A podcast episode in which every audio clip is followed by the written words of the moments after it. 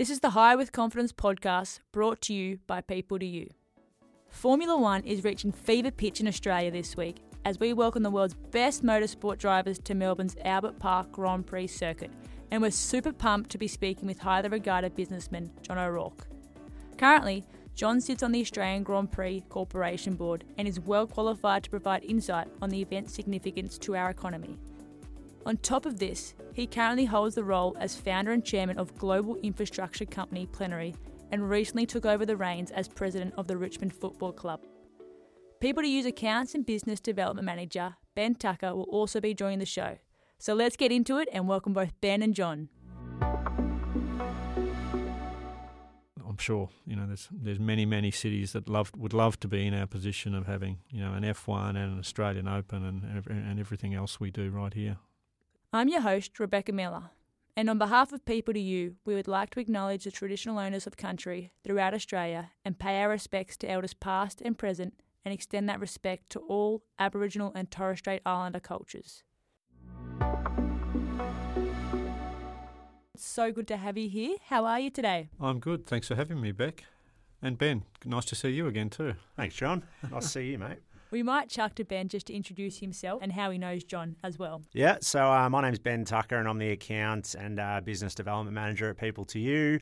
Uh, I've been with the business for 12 months now and um, coming into uh, labour hire and construction industry is a bit of a different change of pace from my career. I worked in sport for the previous uh, probably eight to 10 or nine years prior to that. Um, prior to working here, I was at a talent agency for 12 months. And prior to that, uh, coincidentally, as a couple of other people in the room, I was working at the Richmond Footy Club for uh, near on seven years, actually, and got to know John and Trish and um, the family quite well through the coterie network of the Richmond Footy Club.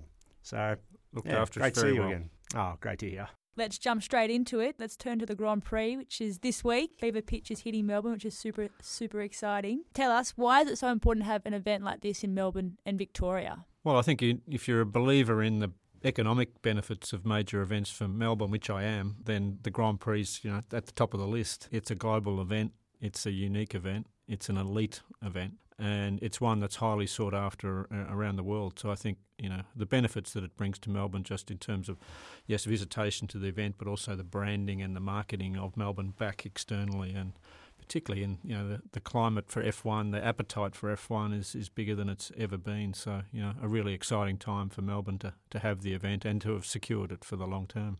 Talking about appetite, you're on track for a record attendance with 450,000 or so. It's incredible numbers. You know, it's just uh, I'm, I'm relatively new to the board of the Grand Prix. I've only been on uh, for a year or so, which was you know sort of post-COVID appointment by the Victorian government who asked me to get, get involved from a more commercial perspective. And boy, other sports I've been involved in, but to see tickets being sold uh, in a matter of you know minutes and, and hours across the event just is testament to just how popular uh, F1 has become. There's a lot of factors you know uh, dr- driving that interest in the sport, but the sort of wider interest that's coming from you know your core sort of traditional motorsport base. It's now much you know it's a much more celebrated premium experience uh, event, and, and female participation is another huge factor I think in those numbers. That from what I can gather in historic terms, you might have expected 20% of your tickets to be sold to uh, a female audience, and it looks like that number sort of double now. It's mo- more like 40% participation. You know, obviously the the Netflix series and uh, you know the, the, it- it has, has it show, showcased the intrigue and the celebrity and the you know the stories that come out of uh, competition that has only ten you know ten Yeah. teams and twenty drivers. It pretty um, it's a unique elite sport when you think about all the other big events where you know they're big fields and, and straight and open and you know there's a, a lot involved, but you're only talking about 20 drivers at the very top of the sport. So, you know, it's ruthless, but it's intriguing at the same time. And I think that's attracted a huge uh, new audience to the sport. Yeah, that drama. Like I know I've watched the series and it's just every episode is full of drama. Yeah. So um, I'm not sure. Have you watched it, Ben? I haven't actually uh, watched it, but uh, I've got a few days to go this week where maybe I can squeeze it in. Series one, I've heard, is absolutely hooks you, season one. So, Yeah. yeah, I've got to get onto that. yeah, you better get your skates on if you're going to do that before Yeah. next weekend. I've got some time to binge watch it this week, so we'll see how we go. John, obviously, you touched on the economic impact of what the event brings to Melbourne. Our work and what we do, we obviously are in the business of providing jobs, and um, that's really our why of what we do and why we exist. Do you have an idea of what sort of the amount of jobs this um, event might provide, sort of year round, but then also in the lead up to the event as it scales up? Oh, look, it's it's many thousands of jobs, you know, and, and you know, we're obviously you know an, inner city street circuit gets rebuilt every year, so the logistical exercise and the construction exercise is uh, again a, been a huge eye opener for me. Just you know how big a project it is every year to build this facility. I think economic benefits each year they do an independent economic study that shows the net benefit to the economy, and I think last year's figure was 170 million, 171 million, I think it was. I, I actually, I actually think that's a low num low number on its face in comparison to other things I've seen. I think it'll be a higher assessment this year with the amount of uh, visitation coming to the site. But in terms of employment outcomes, there's permanent staffing, and uh, it's you know it's a year-round exercise to to bring this event together. But in terms of subcontracting and uh, short-term work around the, the build and then the operations of, uh, of the event, so you know my, my guess would be that would be you know well into the ten to twenty thousand number of uh, wow. employment effects uh, you know across the supply chain for something like this. That's pretty uh, pretty mind blowing. Mm. Fascinating. Can you give us a bit of insight into what are the planning sort of things that you guys do for this event year round, from the board right down to the individual person, you know, cleaning the track? Yeah, well, it, it well, I guess I guess from a, a board perspective, it's it's it's an it's an oversight and governance role, and it's it's really sitting back in great admiration of the incredible work that goes on from the CEO down. I mean, the the logistics exercise is is massive. F- from last year's event, you know, they were in review mode immediately after the event, and then in planning mode, you know, pretty much straight up, and and obviously leading into this year with the appetite for tickets and eh, how, how are we going to accommodate the bigger bigger scale of numbers. So there was you know, a significant increase in grandstand building, in hospitality, big focus on improving the customer experience from last year when it reopened COVID and the numbers were large and probably larger than expected, puts pressure on your food and beverage and your toilets and your all your supporting infrastructure. So teams um, has made some good presentations to the board about what additional investment do we need to make to make sure that the customer experience is you know is is, is matching the brilliance of the of the event. So huge effort and focus has gone into that in the last few months. But I mean the eye opener for me is how hard people work, uh, how how passionate they are and committed. It's like coming into anything relatively new. You, you don't have a great appreciation for, for the people. Mm. It's the people that, that drive it. It's got an you know ex- excellent uh, executive team team there under mm. Andrew Westacott. It's his last, after many years as CEO, he's retiring after this event or by the middle of the year. But you know, he's he's across the detail like uh, like an incredible in an incredible way, and a, a, a great team that's uh, under him. So for their sake, I you know I hope it all goes smoothly later this week. And what does you know the four day event look like for you? You know, there's obviously Glamour on the Grid Wednesday night into the four day event. What does your schedule look like? We'll be there at the event for for four days, and yes, there's multiple side bars. I mean, our, our job as a you know as a board is to just give encouragement when it comes to the event to support the team, but also to host uh, visitors, and you know it's a it's a huge event event for the state and for Victorian government. So um, you know we, will have different schedules of making sure that people are you know just loving the experience and, and getting out and about and um, and seeing how the whole thing operates. So it's going to be a fun time. Bring it on, I say. Yeah. Well, with 20 drivers, 10 teams, and 58 laps, in your opinion, John, who do you think is going to take out the Grand Prix? No, look, obviously Red Bull just look, you know, so superior. They're a very fast car, and you know they'll be um, Verstappen will no doubt be a raging favourite.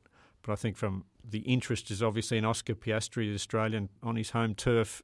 I think uh, it's well publicised. He's had a tough start in the first couple of races for events probably out of his control and uncertainty about the car. But we saw a bit of a glimpse of what he could do in the qualifying in Jeddah, mm. and uh, you know I think with a with a bit of luck, I could see him earning points, which I think it'd be it'd be great for the um, for him and great for the Australian crowd to to get in behind him with that.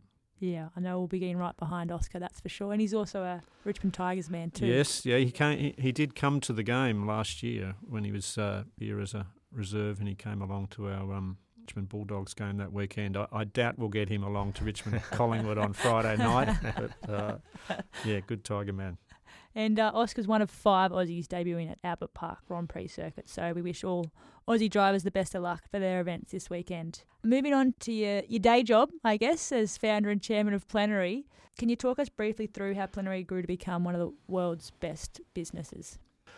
Well, I better give you the short story. We could be here for quite quite a while, but look, we, we set up Plenary in 2004, so we're coming up for 20 years next year in, in business. Congratulations! And, but prior to that previous decade, myself and a couple of colleagues were in investment banking, and we were essentially lending and underwriting money for these types of uh, infrastructure projects. So in the sort of 90s, when mainly state governments started to look to the private sector to help with infrastructure agenda. Um, we got onto the back of that pretty early and said it was an opportunity, long term assets that would be attractive to the bank's investors. So we sort of set up a business that started to bid for some of the early, what became known as PPP, public private yep. partnership projects. So and we and we did that very successfully for, for over ten years.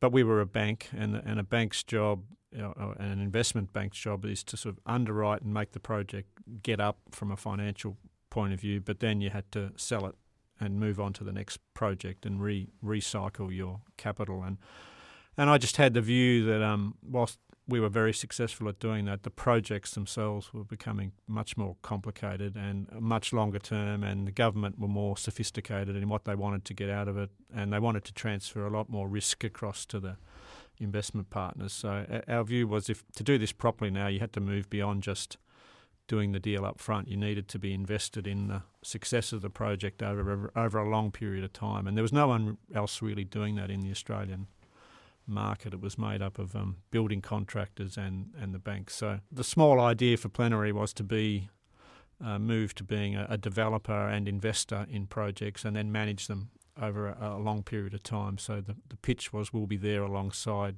the government partner for a 25, 30 year period. So we got off to a fortunate, well, not not not so fortunate. We decided if we're going to do this, we're going to have to go in large because yep. the, the, large projects were on the horizon, and we were a startup. We had some good bank backing from Deutsche Bank, as it was back in the back in the day then to get started and you know we just started bidding for projects and we were early days successful in winning the Melbourne Convention Centre new Melbourne Convention Centre project which was which was probably way above a startup's capability but we were in there and we did it and it was sink or swim hey? it was sink or swim and and in hindsight, we were very fortunate. That was the right way to go because we got it done. There was it was a huge urban renewal project that got our credentials up. It's been a very successful project, and it immediately just put us onto a onto a platform that then pretty soon allowed us to start expanding and grow, growing the team and growing into other other states initially,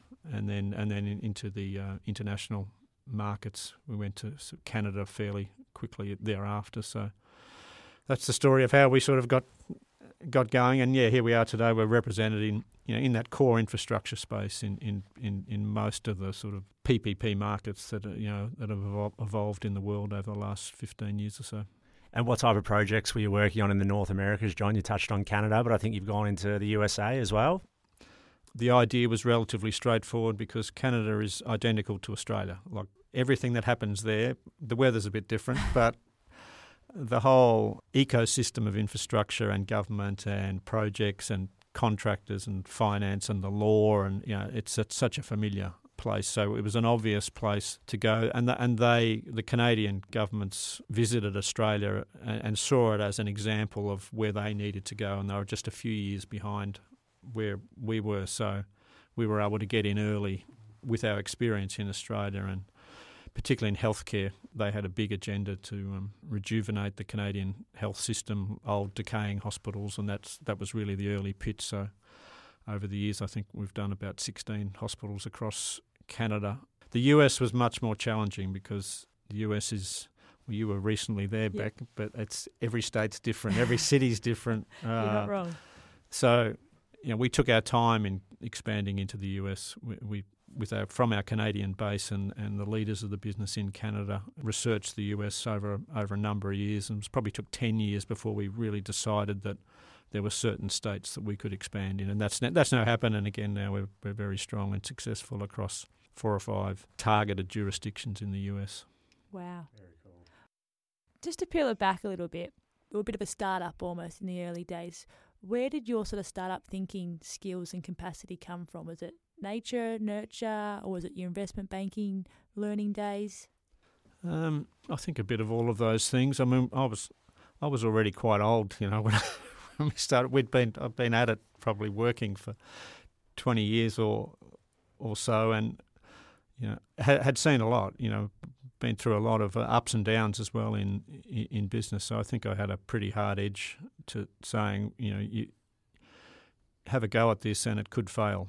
But if if it fails, it's sort of okay because you've already done a lot and Mm. you, you've got things. You just go back to doing what you were doing, and it won't be the end of the end of the world. So you know, I think we and, and my and my partners as well had a similar attitude. Was that um we're we're going to do this and we're going to be prepared to fail, and it won't be you know won't won't, won't be the end of the world because we'd we'd already done a lot. Whereas if you were just starting, and, and I um, really admire people that just have an enormous crack from nothing at a you know very young age, and throw themselves into things, and it's going to take years to to get there. I guess we we had the advantage of pretty established Yeah, okay. business and sort of you know we had mortgages and houses and things, but we were uh, you know we were just okay, we were going okay. That's fascinating. Thanks. No, I just wanted to ask that question. One of the areas that People 2U's focusing on at the moment is um, some of the rail projects which are going on here in Melbourne. Currently got some mechanical fitters that are working on the Metro Tunnel project. Obviously, Plenary's got a fairly significant history with rail works.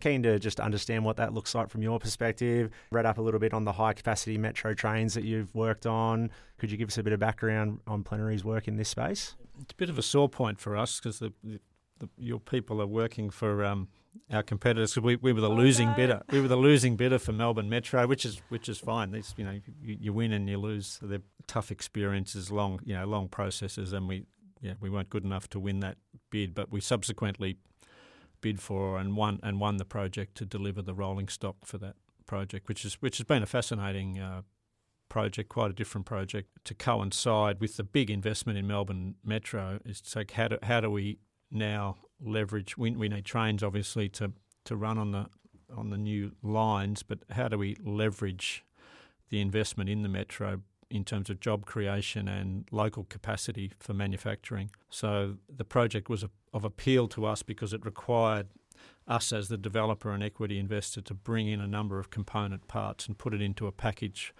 where the government's uh, you know set uh, set the rules to say we, we want sixty percent of the of the trains to be local content, and that's you know quite stringent tests that they're doing. So we've got a consortium where you know different aspects. Some is coming internationally, some uh, is being done to domestically. But to achieve to achieve that and to build new trains, essentially here in Melbourne, and to see them you know they're they're up and running and they're on schedule and they'll be you know they're already in service or about half the trains I think are in service so um, it's well on track to uh, to deliver on the uh, the metro project but you know the rail rail are big projects big big employers we're heavily invested in rail up up and down the eastern seaboard we're we're doing the um, Sydney Metro project, and we've just been awarded the project to do the uh, the rail from the new Western Sydney Airport, which will integrate into the Oh, metro wow. system. That's that's incredible sort of um, foresight and thinking uh, on the part of New South Wales. We're doing the light rail project on the Gold Coast, which is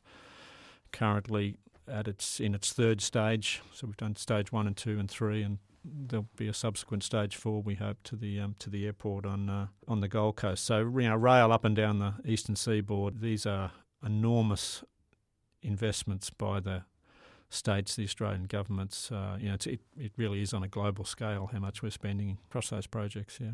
And what about more broadly? So, obviously, we know in Melbourne we've got a sustained period 10, 20, 30 years of major infrastructure works. Um, have you got any insight into just how exciting that is, particularly what it means for Melbourne, but as you just touched on, Australia more broadly as well? Yeah, look, uh, look, the the pipeline appears very strong in Melbourne. Obviously, the you know the immediate financial constraints is a big issue for governments and for taxpayers and for investors around coming out of COVID. The uh, the capacity to you know to keep allocating capital to these big projects is probably you know going to be challenge, challenging. So they're going to have to really be uh, careful at picking the right projects that make most you know sense from a value for money point of view. From from our business point of view, for for us, we see the next big phase in Melbourne is you touched on the population. It's around the social infrastructure that's going to be needed to support that. So coming back to your hospitals, education, you know, the university sector's got you know a lot a lot of potential there. So you know, in these big booming population areas out in the western suburbs of Melbourne, there's a you know a couple of big healthcare projects that we're in, involved in. So uh, you know those those things have to naturally follow if we're going to be a you know big sustainable city of you know six seven million people. That's huge by global standards. So we're we're sort of following that trend that we think we'll do more social projects in Melbourne than the, the heavy infrastructure transport that, that's already well and truly in the in, in the pipeline. And how can businesses prepare to get in front of projects, the social infrastructure projects you're talking about? Yeah, eh, well, it's a it's a long game. You know, I think something like the big hospital projects that you know the ones that the ones that do well and get up are usually the ones that have been in planning for ten years or more. They, they you know, occasionally you'll get a project that you know as a bright light for someone. Just think of a, a, a great idea and it's out there, and we're not prepared. And workforce, you know, possibilities are probably not prepared, but you know, I think you can track and the supply chain and the subcontractors from a building perspective and their labour force, you know, they should be well aware of some of the big spending, big ticket projects that are uh, going to be there. You know, probably you know two years in advance of when it, it's ready to come to market. So there is, you know, I think it's good opportunity for businesses big and small to really position themselves to be able to you know take advantage of those opportunities. Still very competitive, and yeah. the, you know the government process is very competitive. So you've got to be sharp to be able to get in, and you know you're not going to be you're not going to win these things by being lazy, but being well prepared. You know that really helps. and do we need to be prepared for? You touched on the west of Melbourne. Is is it all gearing towards strategically prioritising the western suburbs of Melbourne?